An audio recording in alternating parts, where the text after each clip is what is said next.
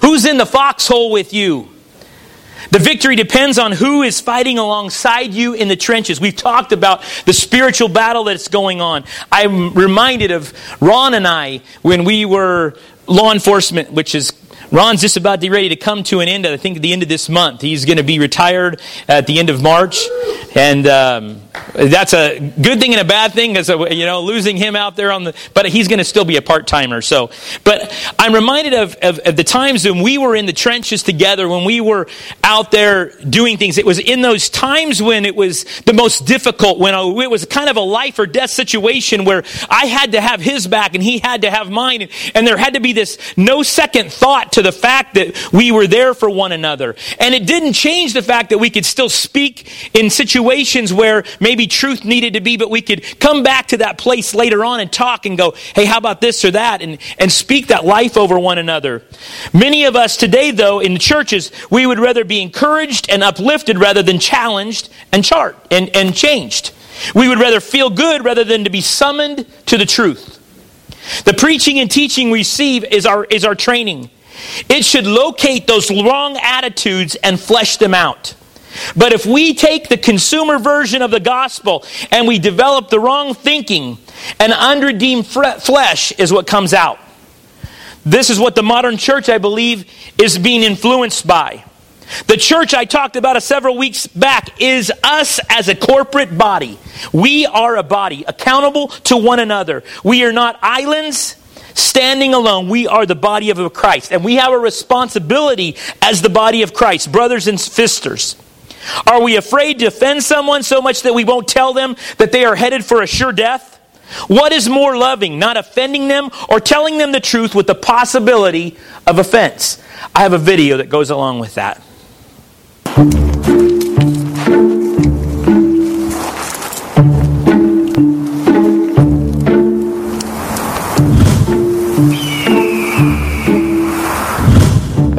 Look, check it out. Labradoodle. What? Yeah, right down there. Oh, I love a good breed. So good. Yes, half lab, half moodle. Wait, what? Incredible. Noodle? Yeah. No, that's not a thing ever. No, no, it totally is. Uh, a moodle. Isn't that, isn't that Dave from Econ? Oh, yeah. What is he doing up here? He's, he's probably just enjoying the view, man. Wait, isn't isn't Dave blind?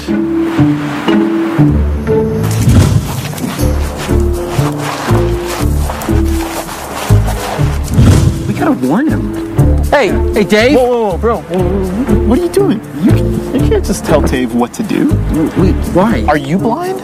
Uh, no. Okay, so then you don't know what Dave's gone through. You can't really relate to him, man. Just, just, just let him be. He's totally fine. Literally slipping right now. Okay, you're gonna you're gonna get uh, all up on him for, for slipping. Like everyone slips from here and there. I don't it's care no if he slips. I'm just trying to keep a guy from falling off a cliff. No, no. Okay, listen. What what I think you need to do right now you just need to love him. You need to not point out. What does that have to do with anything? It has everything to do with everything. Okay, like if you if you point out his weaknesses, he won't feel loved. He won't feel accepted. I'm just, I'm accepted. just trying to keep a guy from going off the cliff. No, he's not even stopping. Hey, Dave! No, no, whoa, whoa, whoa, stop it, stop it, stop it! You speak out against blind people. So what many people will be upset with you? with you. No, so many people won't like you. But also, what if what if he doesn't like us anymore? You've ever thought about that? Dave will be dead. I say, hey, no, no, Dave, no, no, no, Dave. No, someone, is someone there? Uh, yeah. Hey, Dave, how's it going? It's uh, it's Charlie from school. Oh, hey, man. Doing this for, doing this for Dave's birthday. Uh, maybe you can help me out. I seem to have lost the trail somewhere. You you want to tell me if I'm going the right way? Maybe he is lost. You're right. We, we should still just encourage him. Yeah, yeah. Hey, no, Dave. You know you're doing great, man. Uh, uh, you know I love that you're out here, man. Too. I, am proud of you being out on this trail. You're, you're doing great, man. You're, you're doing great. Oh. Okay, thanks, man. Guess I am going the right way. Watch, he'll figure it out. You just gotta love him through his problems. Yeah, you got it, man. Dave, what are you doing? What? Dave? Dave?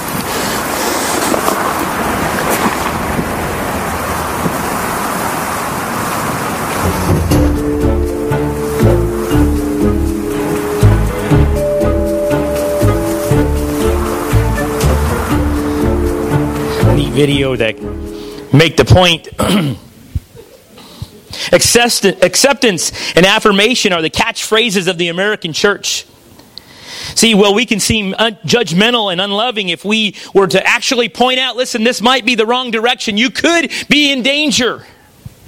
I choose as your pastor this morning that I would rather offend you with truth than to applaud you into danger. We've all seen the super spiritual and find out that they're fakes and hypocrites. And I know that we've all been turned back off by the gospel message that is preached by those that are super spiritual. And we actually, we call radical that have really no relationship with God at all when it comes down to it. We've seen the extremes, the polar opposites of this equation. But what I'm talking about this morning is walking out the truth, being authentic. This is how we witness. Living out loud a true, authentic Christian life that we would be his witness, our testimony, not always with words, but with how we live. Living out loud, our living it out loud is the greatest witness I believe we can have. Actions speak louder than words. How I live, what am I, is much stronger than what I can say. Do you choose people who will tell you what you want to hear? Do you seek out those who will agree with your position? Do you seek out truth? Or do you speak truth to your friends? I'm not talking about being obnoxious. I'm not talking about those people that constantly want to give you a piece of their minds, but those who will truly seek God on your behalf. Those who would speak truth rather than just to make you feel good about yourself. See, there, there's a mil- in the military, the elite military, the SEALs, the, the berets, there is a reason why God intended each of these things. They, they, they are there to cover one another's backs. They think as one unit, one body. If we don't operate this way, if I don't know who's got my back, then I can be I can leave me uncovered. In the in Ephesians it talks about this armor that we put on, but there is nothing covering our backside. The function of a team is that every guy in the platoon is covering each other's back. Everything they do is for the sake of the brother next to him. They believe it to their very core of their being. They are trained not to think of themselves as individuals, but as a unit, even though they are trained as experts in different fields explosives, communications, snipers, medics, weapons, all these things. But they function as one. They never go on a mission with the mentality of some may never come back. They always think, no, 100% of us go in and 100% of us come back. The attitude is ingrained in them as recruits. Each one values the man next to him more than he values his own life. He is willing to die for the bigger picture and for those around him. If only the church would have this same attitude. There are four principles I found in Philippians chapter 2 that will guide us as being a unit. Philippians chapter 2, starting with verse 1.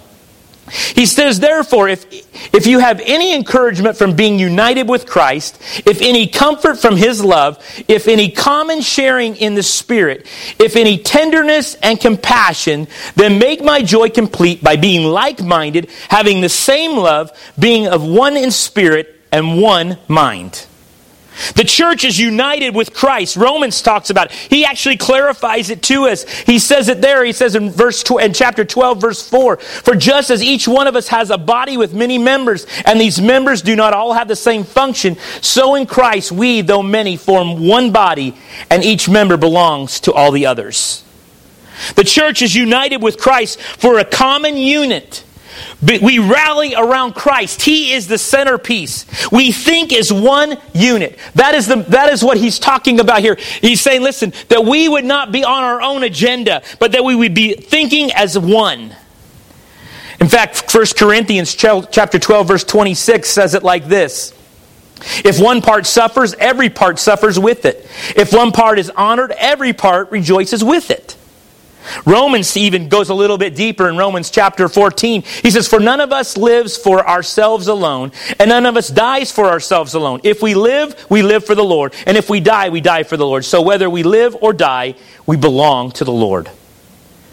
See, when we see ourselves as part of a bigger unit, the body of Christ operating correctly, I need you, you need me, we need each other, then we possess the, the, what the Bible talks about in the Old Testament in Leviticus is a greater power, which is five of you will chase a hundred and a hundred of you will chase ten thousand, and your enemies will fall by the sword before you.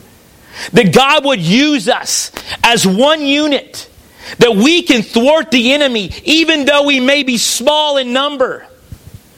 God says, listen, with me, all things are possible. Romans 15 says it like this because we need to possess greater endurance and encouragement in these hours. And he says there, may the God who gives endurance and encouragement give you the same attitude of mind toward each other that Jesus Christ had, so that with one mind and with one voice you may glorify the God and Father, our Lord Jesus Christ. So there is this place that we think about as one unit, that we would be. I know the Bible uses militaristic terms at times, but we are the body of Christ, one unit moving forward, one body, though we may have special areas. Some of you are pinkies. Chris likes to tell me he's the pinky toe. He comes every every week without fail. He's here to help me set this place up. When no one else except for Jordan is here at times, these two guys, they are diligent and, and, and they continue to be here every week. Those little pieces of the puzzle are so important. Every one of us plays a little bit of a role in that. Whether it's somebody who's leading the, the youth, somebody who's taking the kids to Fresno, somebody who's watching the little ones. Every one of us has a part in this. Whether it's Jamie who's over there with doing the food giveaway and giving out food on uh, bread on Friday. Whatever that ministry is, every piece of that is at work. And God uses that. So we work as a unit. The second thing is this. In the next verse, he says, Do nothing out of selfish ambition or vain conceit. Rather, in humility, value others above yourselves, not looking to your own interests, but each of you to the interests of others.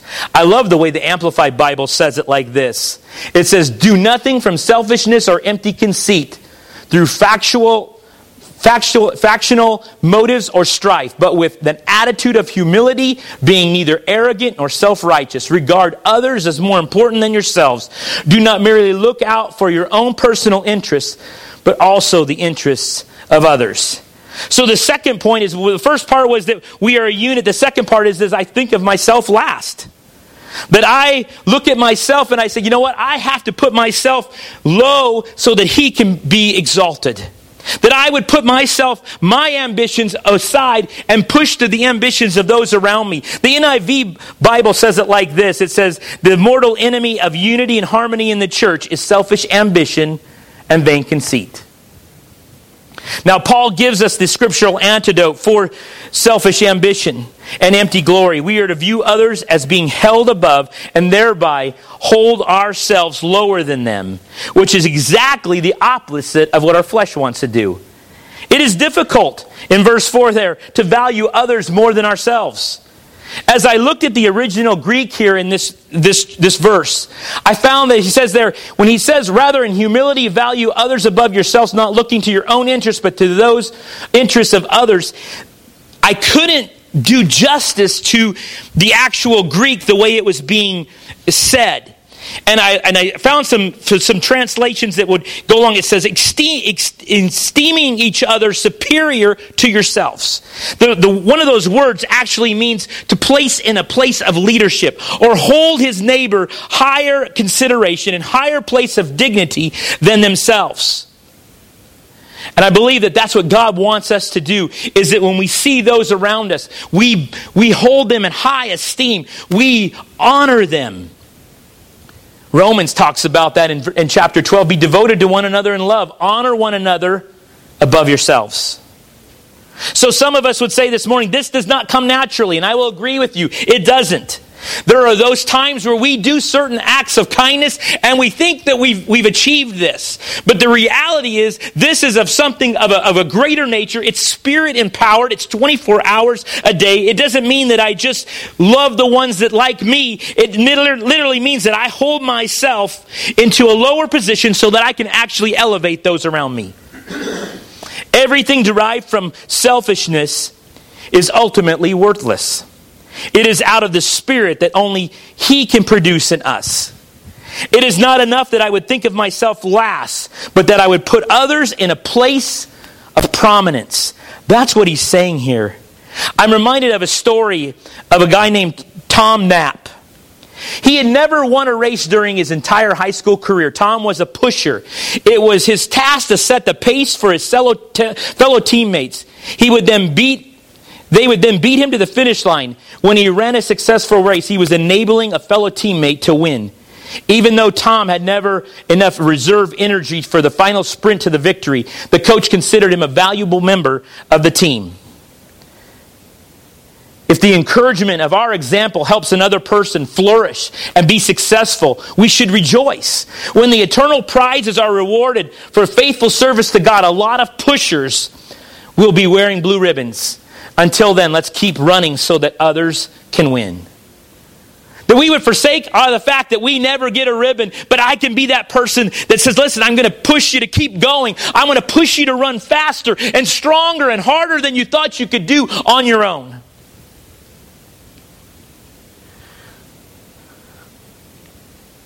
I want to pause here just for a moment because there is a difference in being a courager who speaks truth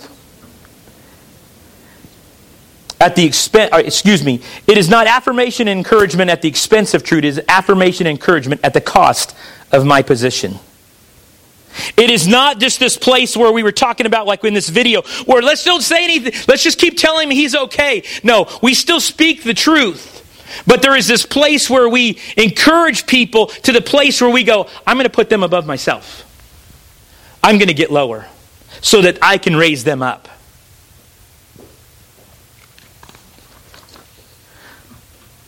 The next point is this in Philippians 5 7, 2, 5, and 7, the next verses. He says, In your relationships with one another, have the same mindset as Christ did, who being the very nature God, did not consider equality with God something to be used to his own advantage. Rather, he made himself nothing by taking the very nature of a servant, being made in human likeness. What is this last this this third mindset? Is that I think less of myself.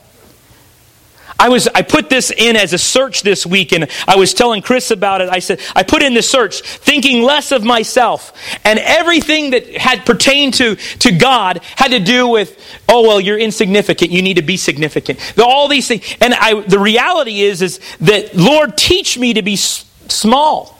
This goes against everything we're taught.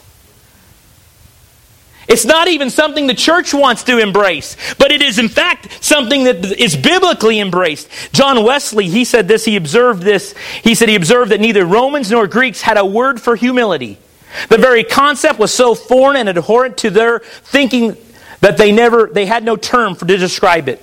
When the first when during the first several centuries of Christianity pagan writers borrowed the term and I'm not going to try it, they always used it in derogatorily frequently of Christians. Because of them, humility was a pitiable, pitiable, pitiable weakness. I'm reminded of a story. William Beebe, the naturalist, used to tell this story about Teddy Roosevelt. At Sagamore Hill, after an evening of talk, the two would go out onto the lawn and search the skies for a certain spot of a star-like, for, for a star-like light. And then, the, then they would tower around and they would look for the great square of Pegasus. Then Roosevelt would recite that this is the spiral galaxy of Andromeda.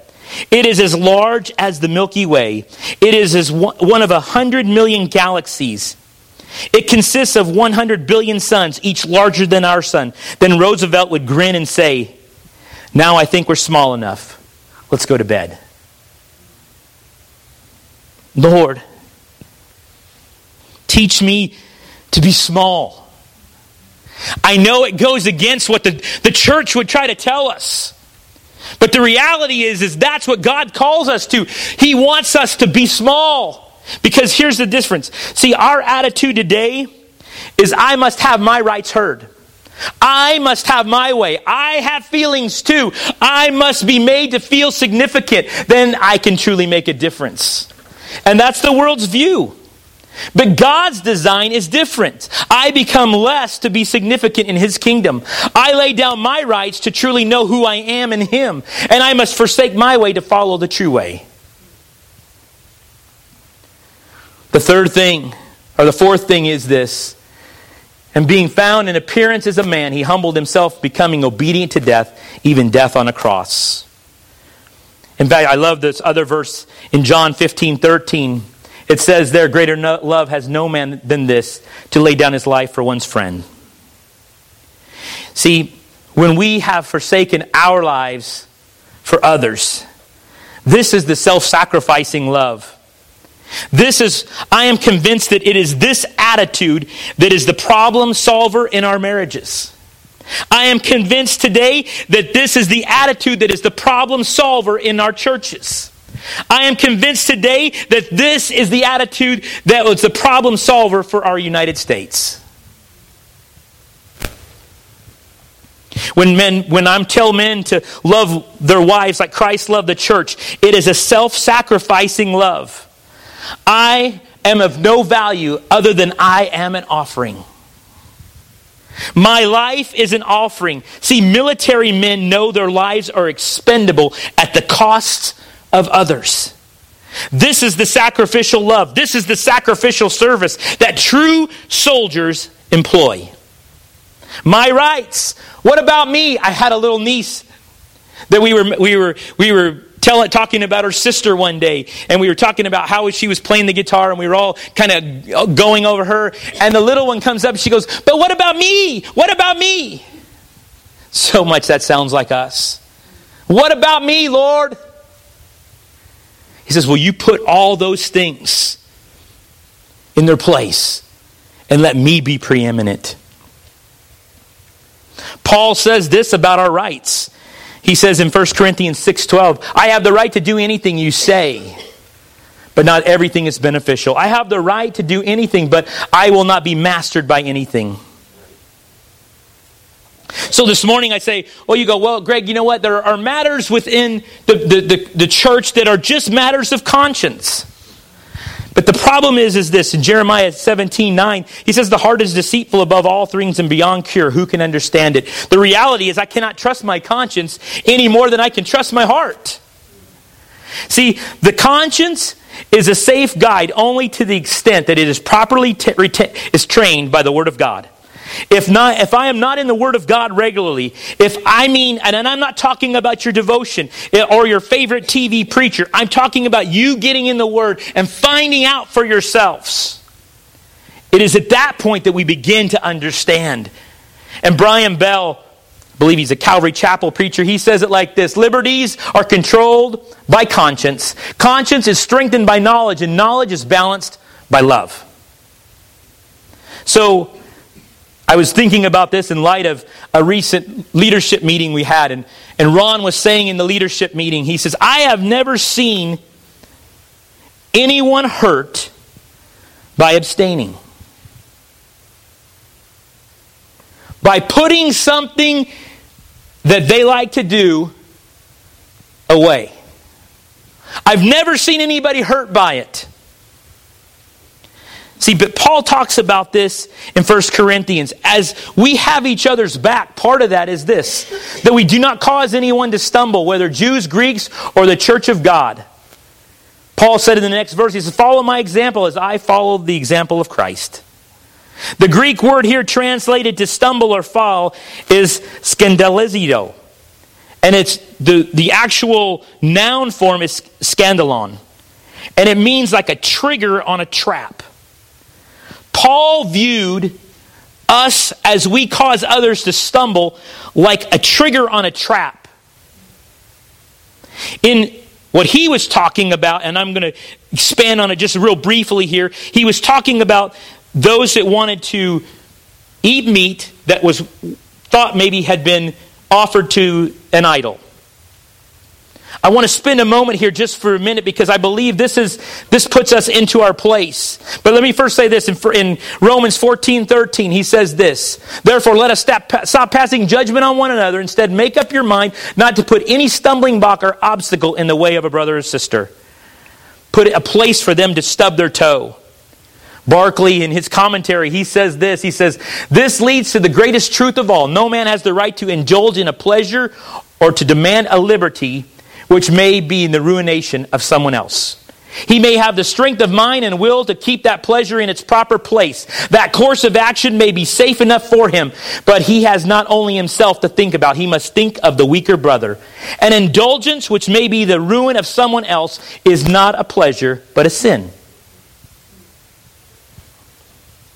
So we go back and we say, I can do, he said in Corinthians, he says, I have the right to do anything you say.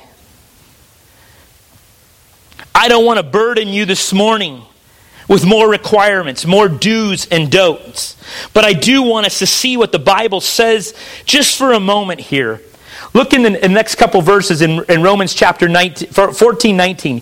He says, Let us therefore make every effort to do what leads to peace and to mutual edification.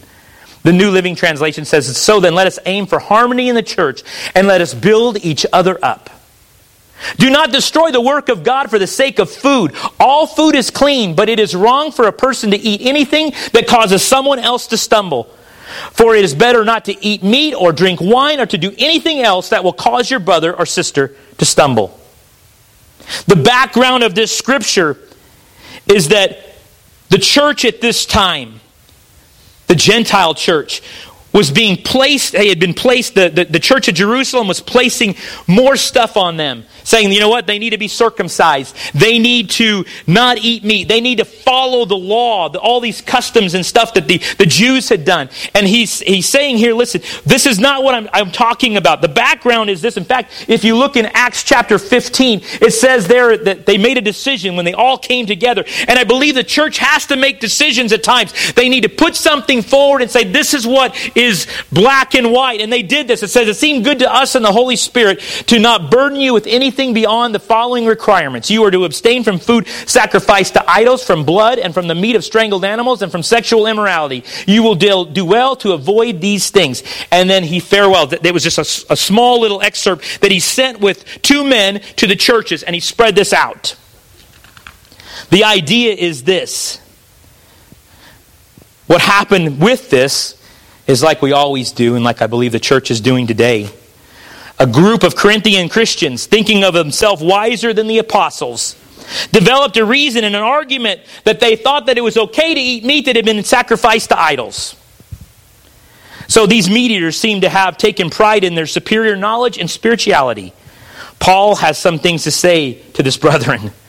Using their own premise, Paul says that they have fallen short of true spirituality.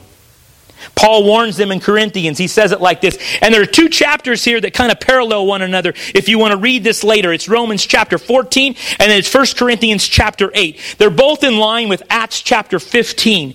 And here you have this answer back. He says, Be careful, however, that the exercise of your rights does not become a stumbling block to the weak. For if someone with a weak conscience sees you with all your knowledge eating in an idol's temple, won't that person be emboldened to eat what is sacrificed to idols? So, this weak brother or sister for whom Christ died is destroyed by your knowledge. When you sin against them in this way and wound their weak conscience, you sin against Christ. Therefore, if what I eat causes my brother or sister to fall into sin, I will never eat meat again, so that I will not cause them to fall. So, how does all this apply to us today? Well, Jude talked about it like this. He said, and this is what happened in the Corinthian church.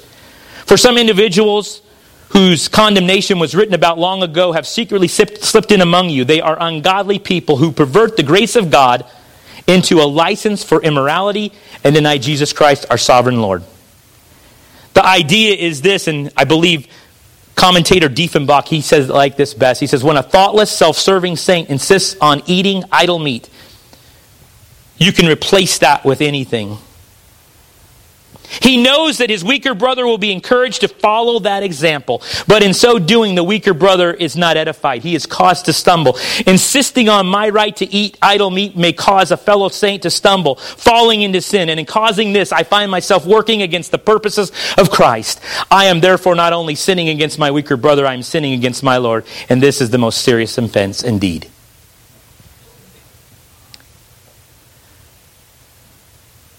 So we say to this morning, Greg, okay, I'm not going to go out and eat any idol meat. I'm not going to go to any idol houses and eat any Buddha meat.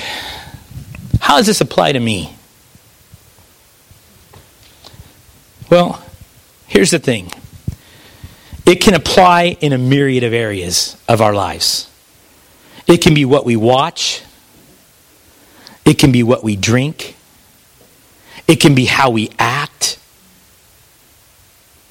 See, there are those, and not all of you know the history of everybody that's in this room, but I know a lot of histories.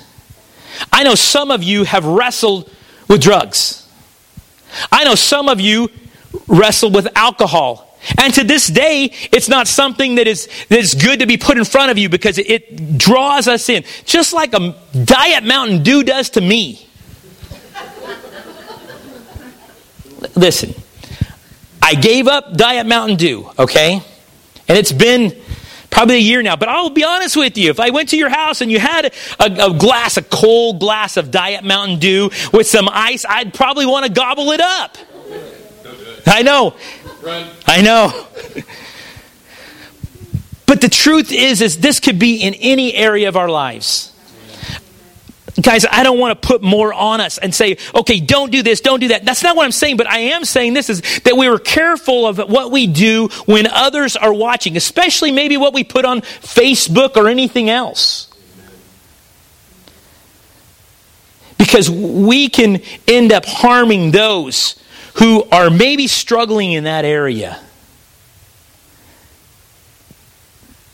I, I, I say this because, and I'm going to use this example. I mean, we have the resurrection Sundays coming up, and, and I know that there are those who have difficulties with the whole ideas of eggs and all that kind of stuff. Now, first of all, let me say this today. I'm not telling you if you color eggs that you're in sin. Please don't take it, for, that's not what I'm saying. But I, when I heard their arguments and I did my own research, I said, okay, you know what? This is what we're going to do. As a church, I know we did it. My mom can probably tell you. I remember that was a, we'd all dress up and everybody had their baskets and we would go on an Easter egg hunt right after church service. It was the thing we all did. I understand that. And I'm not telling you in your own individual homes that you have to give it up, but I am saying that as a church, from what I've see from the, the past of it, where its beginnings are, I just can't promote it as a church. No more than I can promote Halloween. You're not going to ever see a trunk or treat here. And if that's what causes you not to stay, I understand. But the reality is, is this is what I found in the last part of Romans. Paul says this. It's just little bitty final instructions. He says this. So, whatever you believe about these things, keep between yourself and God. Blessed is the one who does not condemn himself by what he approves. Now, I want to explain this to you. What he's saying is this if you don't have the conviction, that's fine. But if it's a questionable area, I don't want to flaunt it. I don't need to let everybody know how I feel about that. It's okay to do that. It's okay to go out and do all these things. I can just simply go, you know what? This is something I do it privately. And that's what Paul say, Paul's saying here. Listen, keep that between you and God. Because the sin is not what you're doing, the sin is because you cause someone to stumble. I know this goes against the church today because I've seen all kinds of stuff happening at churches. Listen, I can tell you about churches today that have marijuana parties. It came from God. Of course, it's got to be okay. See, that's how foolish we have become. When we see ourselves as the body of Christ through the eyes of eternity, we'll give a second thought to what we do to harm others. That's all I'm saying today. Is if I have your back, listen, guys, if you see me pulling out of antlers, it's not going to do you any good. Is it? I mean, honestly. If you walk in and I'm bellied up to the bar, you're going to go, What in the world is he doing? It's, it's, it's not. So uh, we keep the things that, that don't have any business that can harm others. This is what I'm. Ron said it. Listen, abstinence has never hurt anybody. Now, do I want to use my abstinence as a tool for righteousness? No. Do I think that because I don't do certain things that I'm more righteous? No. So may, let me make sure I make these things clear because I know this is going to be an area, I can already sense it. This could be an area of, of difficulty, and that's why I slowed down here because I wanted to make sure you understood exactly what I'm saying. It doesn't make us any more righteous. He is the only one that makes us righteous. But I choose because I have separated myself unto God. You see that all through the Old Testament. Men like Samson and, and others who, who were called to, to a different lifestyle, though he didn't follow it. But God calls us at times, I believe, to say, listen, you know what? This area of your life, it may be TV. It may be what you're watching. It may be TV shows that promote the world that have to be turned off. I know Connie and I've had to do that. Just like, okay, you know what? We like this, but you know what? No longer. It, it's, it's promoting the, the, the world's agenda. So this morning, as I close, I had a song that I was going to have us sing, but I felt like, the, as I was on my way here, I felt like the Lord wanted us to sing an old song that says, We are one in the Spirit, we are one in the Lord. And then he says, We will walk with each other, we will walk hand in hand, and together we'll spread the news that God is in our land. So, what I want us to do this morning as we close, listen, guys, I want you to know I love you. I have your back. I want you to have each other's back. And I want us to walk in the liberty and all the stuff that God has given us, I want you to be able to walk in that freedom. Just remember that you temper it with those around you. That we don't harm anybody in the process of me having my rights because I don't want to be violated. See, when I put myself in this position of lowliness, when I get small, I'm lifting those around me. I can say, look, you know what? Here, you're better, you, you're better than this. I, am lifting them on a pedestal, saying, "Listen, I'm putting your your thoughts, your ideas, your I'm esteeming you higher than myself."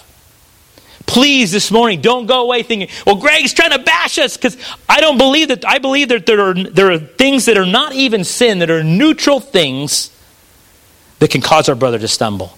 We just have to be careful of those things. Let's all stand this morning.